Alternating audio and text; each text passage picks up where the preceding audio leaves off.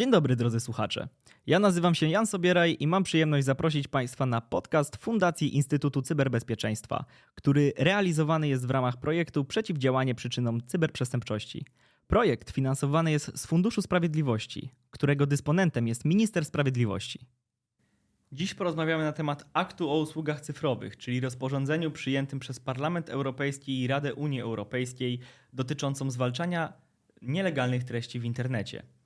A ze mną w studio jest Mikołaj Rogalewicz, specjalista do spraw dezinformacji, analityk do spraw dezinformacji rosyjskiej w projekcie Obserwatorzy Kremla, absolwent stosunków międzynarodowych na Uniwersytecie Warszawskim, a obecnie doktorant w Szkole Doktorskiej Nauk Społecznych UW. Cześć Mikołaj. Dzień dobry, cześć. Mikołaj, czym jest akt o usługach cyfrowych, czy też tak zwany Digital Services Act?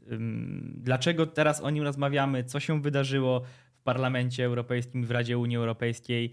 Mm, co to zmienia i jakie to niesie za sobą konsekwencje. O tym będziemy dzisiaj rozmawiać, ale na początku chciałbym Cię poprosić o kilka słów wprowadzenia, czym w ogóle to rozporządzenie jest i czego dotyczy. Tak, czyli akt o usługach cyfrowych, tak jak mówisz, jest to rozporządzenie Parlamentu Europejskiego i Rady Unii Europejskiej w sprawie jednolitego rynku usług cyfrowych. I ono zastępuje tak naprawdę dyrektywę z 2000 roku, która, która właśnie dotyczyła handlu e, elektronicznego.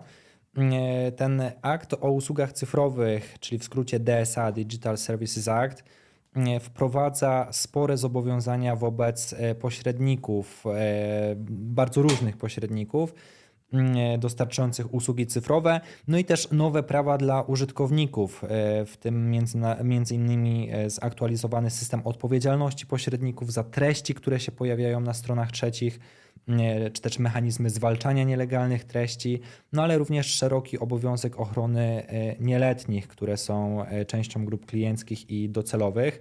E, sam ten akt o usługach cyfrowych w całości wejdzie w życie w 2024 roku. Część przepisów weszła już w życie w roku 2022, no i wprowadza spore zmiany w kontekście regulacji dotyczących właśnie usług e, cyfrowych, nowe zobowiązania dla, pracow- dla pośredników, nowe, mm, nowe prawa dla użytkowników. No i zdaje się, że trochę nam tutaj pozmienia rynek e, usług cyfrowych.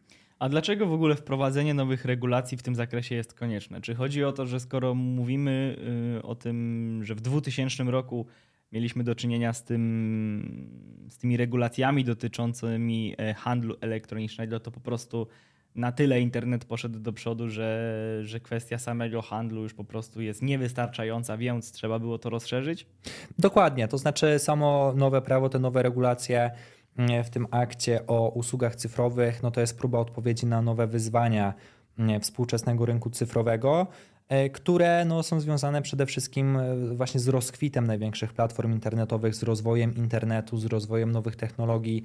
E, kiedy ta dyrektywa o handlu elektronicznym była wprowadzona w 2000 roku, no to nie mieliśmy na taką skalę mediów społecznościowych rozwiniętych jak Facebooka, Instagrama, TikToka, E, przede wszystkim w ciągu tych ostatnich lat bardzo dużo wydarzyło się w kontekście internetu. E, obecnie e, sama sprzedaż, marketing idzie też właśnie przez internet, no i to wprowadziło nowe, nowe zagrożenia, które nie były znane w roku 2000. Obecnie różne kampanie marketingowe, sprzedażowe realizowane w internecie mogą też w pewien sposób e, wprowadzać w błąd, e, również osoby nieletnie. No i celem, e, celem tego rozporządzenia jest to, aby to w jakiś sposób uregulować i jak najbardziej chronić konsumentów. Oczywiście sam internet wykorzystywany jest także w stosunku do różnych innych zagrożeń czy też przestępstw. No i tutaj mamy do czynienia na przykład z pornografią dziecięcą, czy też, e, czy też jakimś innym e, wykorzystywaniem internetu w celach, e, no powiedzmy to, niegodziwym. Dlatego trzeba, trzeba to uregulować, żeby ten, ten internet nie działał sobie w takiej szarej strefie. Pewne regu te regulacje w pewien sposób będą też dotykać dezinformacji, chociaż nie bezpośrednio, natomiast w pewien sposób usuwanie niektórych nielegalnych treści z internetu no, może, być, e, może być prowadzone. Tutaj jeszcze tytułem uzupełnienia, bo tutaj mamy to rozporządzenie, właśnie ten akt o usługach cyfrowych, ale jednocześnie wprowadzone zostało rozporządzenie nazywane aktem o rynkach cyfrowych, czyli no, taka druga część tych, tych regulacji, tych nowych przepisów. No i celem tego DMA, bo ten akt o rynkach cyfrowych, czyli Digital Markets Act, celem tego, tego drugiego aktu jest zapewnienie, aby ten sektor cyfrowy był jak najbardziej e, uczciwy, no i żeby dostęp do tych usług e, cyfrowych był jak najbardziej e, sprawiedliwy.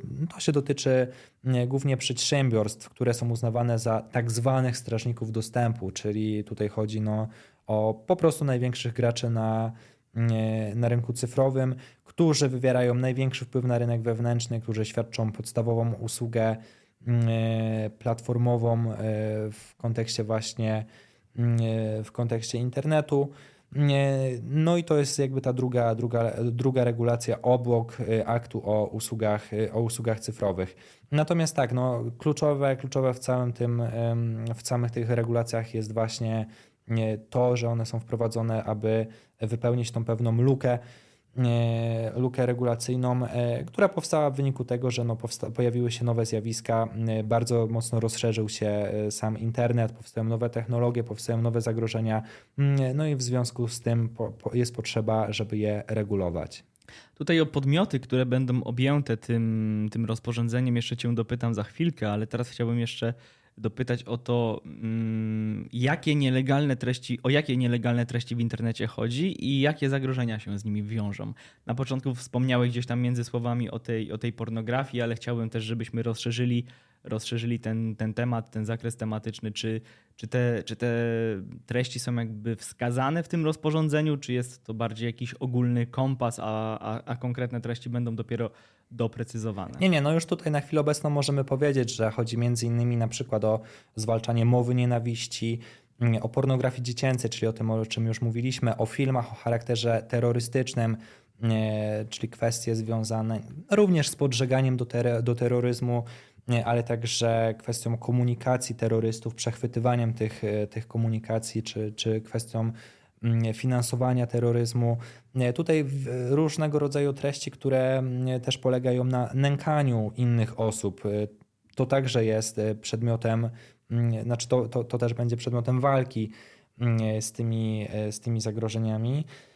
E, takim zagrożeniem może być także wspomniana już e, dezinformacja, chociaż e, tak jak mówię, nie, nie bezpośrednio.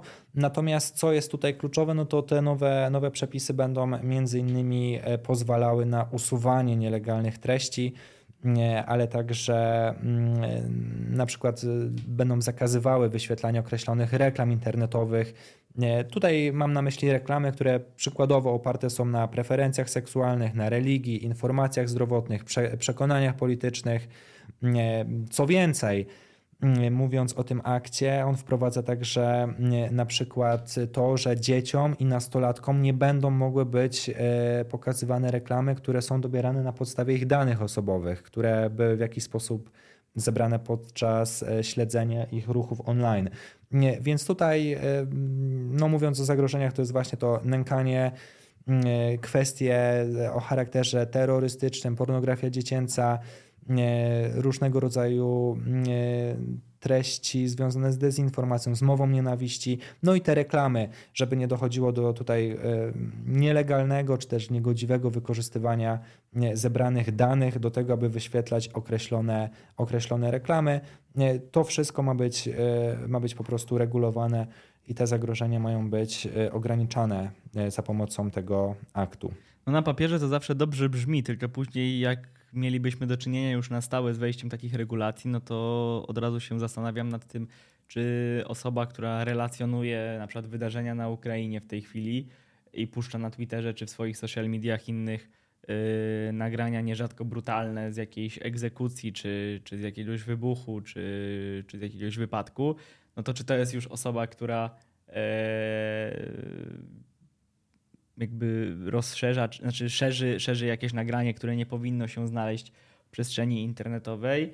Yy, no ale jeżeli tak, no to w takim razie, jeżeli to jest korespondent, dziennikarz czy, czy osoba, która po prostu wykonuje swoją pracę, no to w tym momencie jest to trochę zabranie jej yy, tej możliwości. A jeżeli mielibyśmy na to spojrzeć pod kątem tego, że wszystko zależy od kontekstu, w jakim publikujemy nagranie, no to też jakby pozbawiamy y, opinię publiczną dostępu do informacji, bo to, że ktoś wrzucił nagranie i opatrzył je mm, może niekoniecznie y, przychylnym y, komentarzem, ale, ale, ale powiedzmy, że, że nie nawołuje do, do nienawiści, tylko bardziej traktuje takie nagrania jako ciekawostkę, czy, czy w jakiś sposób prześmiewczy. No, takie sytuacje też się zdarzają, no ale jest to w jakiś sposób ograniczenie tej, tej informacji. Jeżeli przyjęlibyśmy ponownie ten kontekst, no to rysuje nam się trochę taki, taka narracja, że yy, pewne tezy są w porządku, a pewne tezy, z którymi się nie zgadzamy, są nie w porządku. Jeżeli ktoś opublikowałby wspomniane nagranie z tej Ukrainy yy, z, jakimś, z jakimś atakiem i opatrzył komentarzem na przykład proukraińskim, to wtedy jest na przykład w porządku, ale jeżeli ktoś wrzuciłby to samo nagranie, ale byłoby widać z komentarza, że jest to raczej osoba kibicująca w tym konflikcie Rosji i na przykład takie nagranie spada, czy taki post spada, no to trudno się tutaj nie zgodzić, że, że, jest to, że jest to pewna taka ingerencja w kształtowanie jakby jednej konkretnej narracji, która, która byłaby promowana i jednocześnie tworzenie narzędzi do tego, żeby ta druga narracja w ogóle się nie pojawiała. No tutaj pojawia się właśnie pytanie, czyli gdzie jest ta granica dotycząca tego, jakie te treści będą ograniczane czy też usuwane, a jakie nie i jak bardzo subiektywna będzie ocena tychże treści, no bo ktoś będzie musiał to nadzorować, kontrolować, więc pewne, pewne ryzyka i zagrożenia się z tym oczywiście wiążą. Tutaj wspominałeś o Ukrainie, no to no właśnie, jakby udostępnianie, mm, pokazywanie brutalności Rosji w tej wojnie e, jest, wydaje się, być e, dość istotnym elementem e, kształtowania opinii publicznej i zakazywanie pokazywania tego typu zdjęć czy nagrań. No myślę, że niekoniecznie byłoby, byłoby wskazane i myślę, że akurat w tym przypadku to nie byłoby ograniczane, no bo jednak w kontekście, w kontekście tej wojny E, pokazywanie jej brutalności, tego w jaki sposób działa Rosja, oczywiście tutaj mm, jest dość, e, dość ważne. No ale tak jak mówię, jeśli chodzi o samą implementację no, ale wiesz, tego nawet aktu, nie tylko Rosja, bo jeżeli ktoś wrzuci podobne nagranie, tylko tyle, że agresorem na tym nagraniu akurat jest strona ukraińska, no to czy wtedy po prostu y, patrzymy na to przez pryzmat typu mm, no takich działań się nie powinno pokazywać, jeżeli zawierają brutalny, brutalny przekaz, typu gdzieś y, po prostu spotykamy się z tą, z tą, z tą bliską śmiercią na nagraniu, no to co, jeżeli agresorem akurat jest Rosjanin, no to jest niedobrze, albo dobrze, bo piętnujemy te, takie zachowania, ale jeżeli agresorem jest Ukrainiec, to no to już nie jest taka jasna sprawa, to już nie można tak patrzeć czarno-biały, przez, przez taki pryzmat czarno-biały, to, to jednak trzeba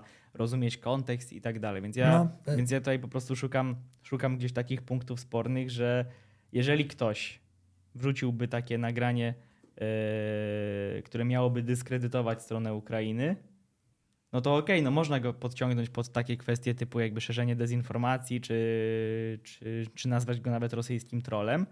No ale chodzi mi o samo działanie systemu, że mamy jedno nagranie, tylko po prostu pokazywane w różnych kontekstach i w kontekście takim jest ok, ale w kontekście takim, który nam nie odpowiada albo nie jest po obecnej narracji, no to y, spada takie nagranie. No tutaj też y, warto zwrócić uwagę na to, że jeżeli chodzi o tego typu y, działania, powiedzmy w tej wojnie, no to raczej w przypadku Ukrainy nie mamy do czynienia, nie wiem, z mordowaniem ludności cywilnej, czy z jakąś taką, z jakimiś takimi zbrodniami wojennymi, raczej to jest charakter defensywny.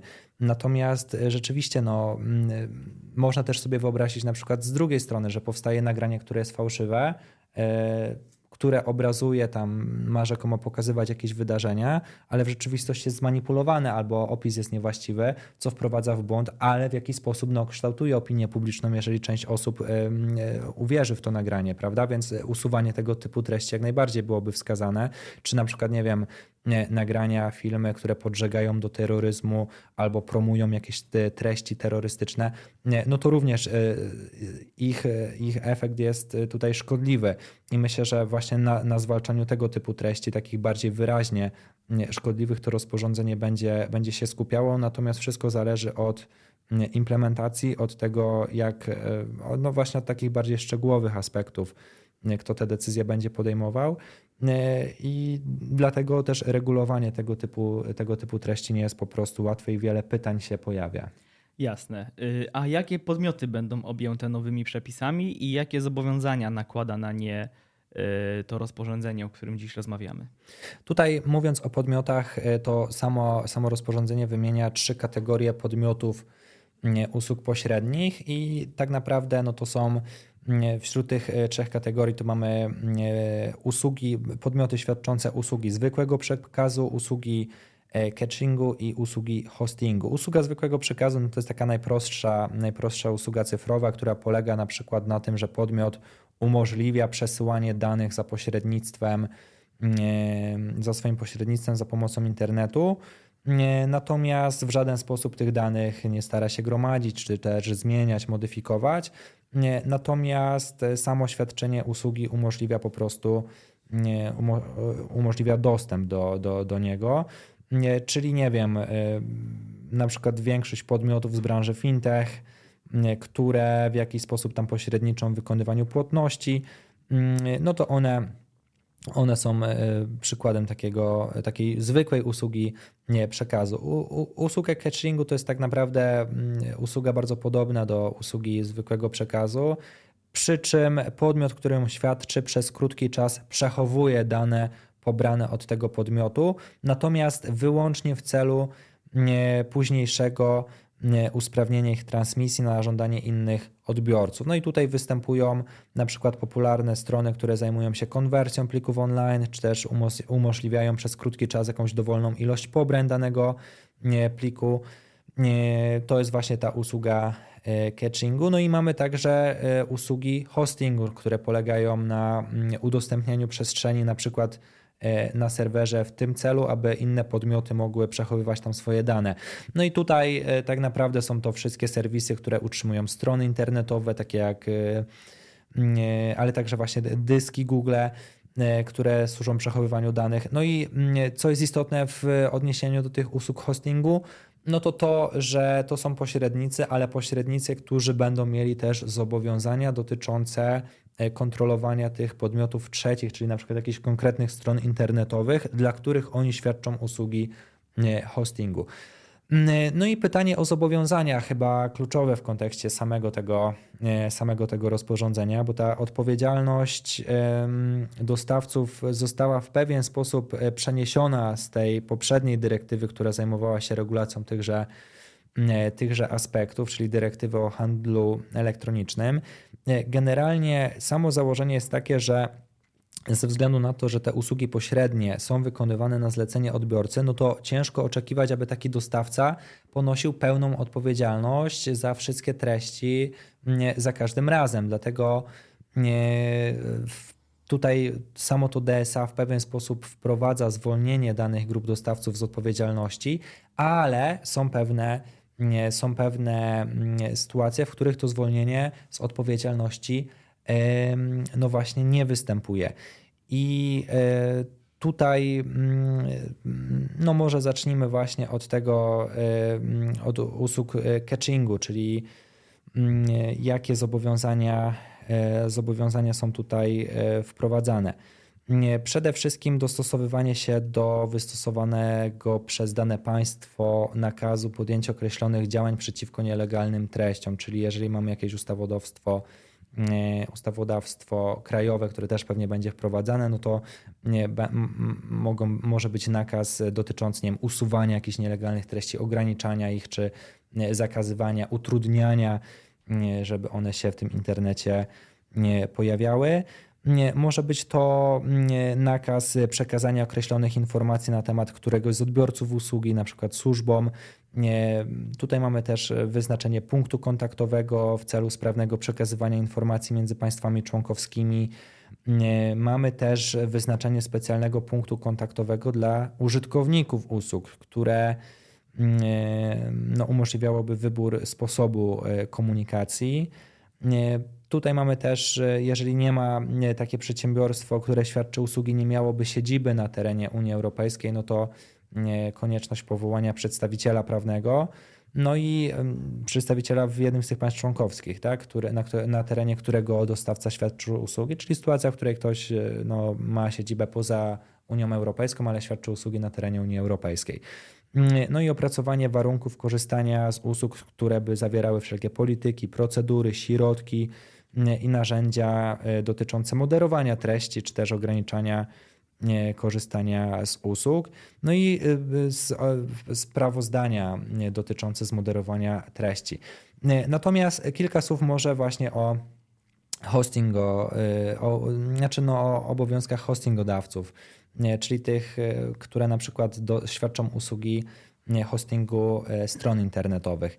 No to tutaj e, przede wszystkim zapewnienie łatwo dostępnych i przyjaznych mechanizmów, które umożliwiają dowolnej osobie lub podmiotowi elektroniczne zgłoszenie nielegalnych treści. To jest takie zobowiązanie dotyczące tego, żeby każdy z nas, kto spotyka jakieś nielegalne treści w internecie, czyli spotyka się na przykład nie, z pornografią dziecięcą, z, ma jakieś podejrzenia o właśnie jakieś nękanie, mowę nienawiści i tak dalej, mógł elektronicznie to zgłosić.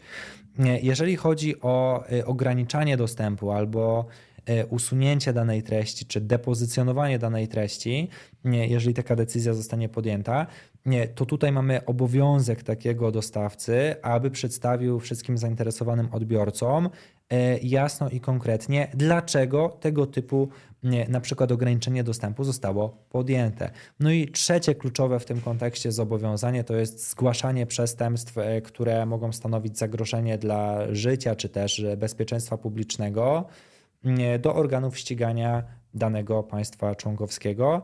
No i przekazywanie wszelkich informacji, które są e, kluczowe w, tym, e, w, tej, w tej sprawie.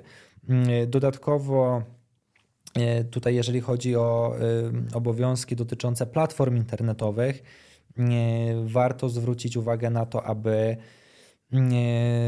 znaczy na obowiązki, które dotyczą na przykład umożliwienia zgłaszającym nielegalnej treści dostępu do wewnętrznego systemu rozpatrywania skarg przez 6 miesięcy od podjęcia danej decyzji. Czyli ktoś przykładowo zgłosił jakąś sprawę, to zostało rozpatrzone negatywnie, no to powinien być dostęp e, zgodnie z tym rozporządzeniem e, do właśnie, do właśnie takiego systemu, w którym można by składać skargi, no i w którym byłby dostęp do rozpatrywania tychże skarg.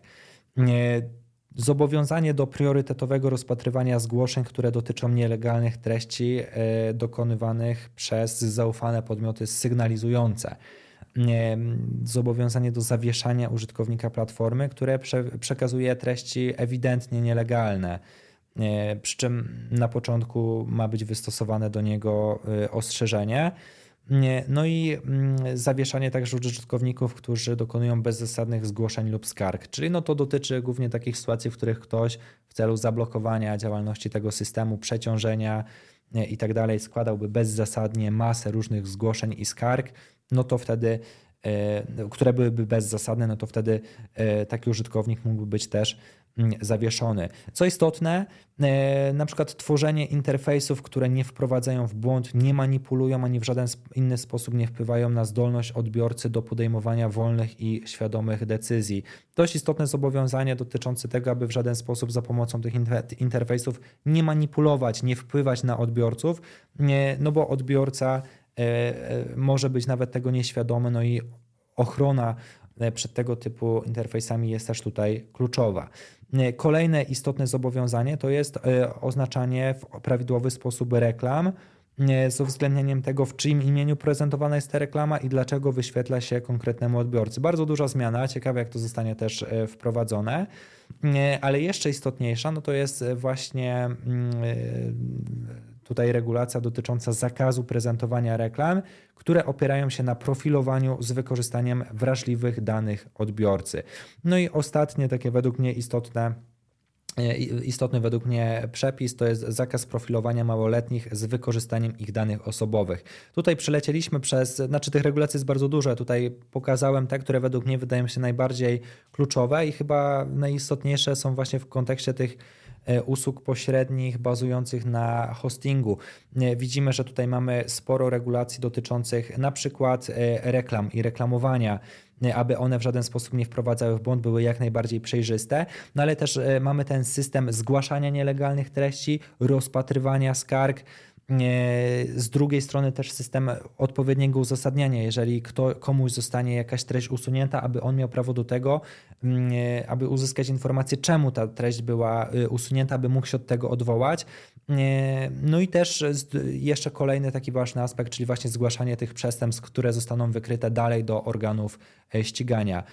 Sporo różnych nowych, e, nowych regulacji więc na pewno te zmiany, jeżeli wejdą w życie, no to trochę zmienią w ogóle całe funkcjonowanie e, samego rynku usług cyfrowych. Tutaj powiedziałeś o tych reklamach. Ja też tutaj y, myślałem sobie o tym, że y, UOKiK jest ostatnimi czasy bardzo wyczulony na kwestie reklam internetowych i poprawnego oznaczania współprac, więc tutaj polecam naszym słuchaczom zapoznać się z tym, co ostatnio dzieje się y, w przestrzeni UOKiK-u i jak UOKiK zwalcza właśnie w świecie social mediów reklamy i oznaczanie współprac. Co do tego profilowania, to mm, trudno jest mi trochę uwierzyć w, jakby w, zastosowanie aż tak daleko idących restrykcji, no bo mówimy tutaj o zakazie profilowania osób małoletnich albo w ogóle nieprofilowaniu użytkowników y, pod względem wyświetlania im reklam odpowiednich. No ale to trochę mi się kłóci jakby z całą zasadnością w cudzysłowie darmowego funkcjonowania w internecie. Jakby po to, po to nie płacimy za, za niektóre serwisy, z których korzystamy, właśnie w zamian za to, że reklamodawcy yy, mając podpisane te umowy z serwisami, z których korzystamy, no wiedzą, że osoby są profilowane, no i po prostu jakby swojej grupie docelowej wyświetli się, wyświetli się reklama takiego czy innego produktu, czy takiego czy innego producenta.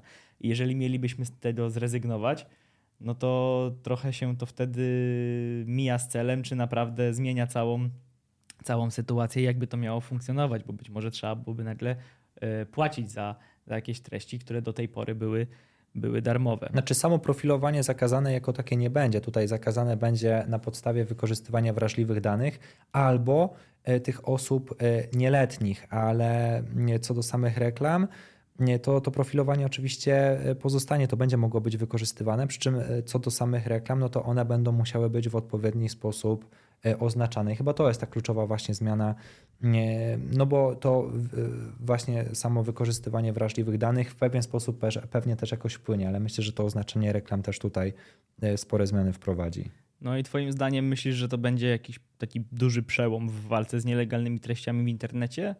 E, jak się mają do tego na przykład inne działania, które były gdzieś tam między tym 2000 a 2022 roku podejmowane w ramach Unii Europejskiej w celu z walką, w celu walki z takimi właśnie nielegalnymi e, treściami. Czy to będzie przełom, to myślę, że dużo zależy od e, skuteczności implementacji tych przepisów i e, nadzoru i kontroli nad tym, bo same przepisy mogą wejść w życie, ale jeżeli nadzór nad, nad prze, przestrzeganiem tych przepisów nie będzie odpowiedni albo będzie niewystarczająco odpowiedni, no to, to ten efekt może nie być wystarczający. Samo rozporządzenie wydaje się być e, rzeczywiście bardzo, e, bardzo istotne. E, co do wcześniejszych działań, które były podejmowane do, właśnie w kontekście walki z nielegalnymi treściami w internecie, było kiedyś w Niemczech takie prawo dotyczące na przykład walki z mową nienawiści, aby wszelkie treści, które mogą w jakiś sposób być Mm, wykorzystywane, znaczy, które mogą dotyczyć mowy nienawiści, bo one były usuwane, mm, ale tam pojawiło się bardzo dużo kontrowersji związanych z tym, co za tą mowę nienawiści ma być uważane, jakie treści mają być usuwane. To były regulacje nakładane na poszczególne platformy internetowe, media społecznościowe, jak na przykład Twittera. I to prawo ostatecznie chyba nie przetrwało, z tego co pamiętam, bo właśnie wzbudzało za dużo kontrowersji. Były też prawa w kontekście Unii Europejskiej, na przykład w odniesieniu do wyborów y, do Parlamentu Europejskiego, aby te wybory były po prostu jak najbardziej przejrzyste, jak najbardziej uczciwe, aby nie dochodziło do y, obcych wpływów. No tutaj głównie chodzi oczywiście o wpływy rosyjskie to były regulacje, które też odnosiły się w pewien sposób na przykład do do dezinformacji, która mogła płynąć z, z, z Rosji, w jakiś sposób wpływać na wybory do Parlamentu Europejskiego. Nie... No, była też akta 1 i akta 2, chociaż tutaj to był bardziej temat tam własności intelektualnej, chociaż tak. w przypadku akta 2 też, też mieliśmy pewne do czynienia z pewnym oporem społecznym w wielu państwach. Nawet sporym. tak. I to, i to i były różnego rodzaju e, protesty, więc e, tak, no same mm, właśnie tego typu regulacje często wzbudzają kontrowersje. To też wynika z tego, że no w pewien sposób wiążą się z różnymi ograniczeniami, które mm, są w mniej lub które są mniej lub bardziej akceptowane. Ciekawą regulacją dotyczącą takiego uregulowania sektora biznesowego. I to była tak naprawdę samoregulacja sektora biznesowego, to był kodeks postępowania w zakresie zwalczania dezinformacji, który zobowiązywał e, właśnie platformy internetowe do, mm, do tej walki z dezinformacją. E, no i to sam ten kodeks bazował na transparentności sponsorowanych treści, identyfikacji fałszywych kont i botów, przejrzystości, możliwości weryfikacji algorytmów, dostępu do różnorodnych źródeł informacji, monitoringu, który miał być prowadzony przez instytucje badawcze i władze publiczne. E, on e, został przyjęty w 2018 roku i w 2022 e, został przyjęty wzmocniony kodeks w tym zakresie, czyli jeszcze rozszerzenie tego typu, tego typu przepisów. Przy czym, tak jak mówię, to była, to była tak naprawdę samoregulacja sektora, e, sektora biznesowego. Tak więc no, różne działania wcześniej podejmowane były zarówno na szczeblu unijnym, jak i przez poszczególne państwa, e, ale tutaj mamy taki, no i o, oczywiście wcześniej obowiązywała też ta dyrektywa dotycząca handlu elektronicznego. Natomiast tutaj mamy taki przepis, e, który, znaczy taką regulację najświeższą, najnowszą, która stara się ujmować wszelkie te najnowsze zagrożenia, które się pojawiły w ostatnich latach i w jakiś sposób być e, odpowiedzią na nie. No i to jest rozporządzenie, czyli akt, który obowiązuje bezpośrednio we wszystkich państwach Unii Europejskiej. Jak już, więc jak już wejdzie w życie, no to rzeczywiście ten wpływ będzie miał e, dość duży.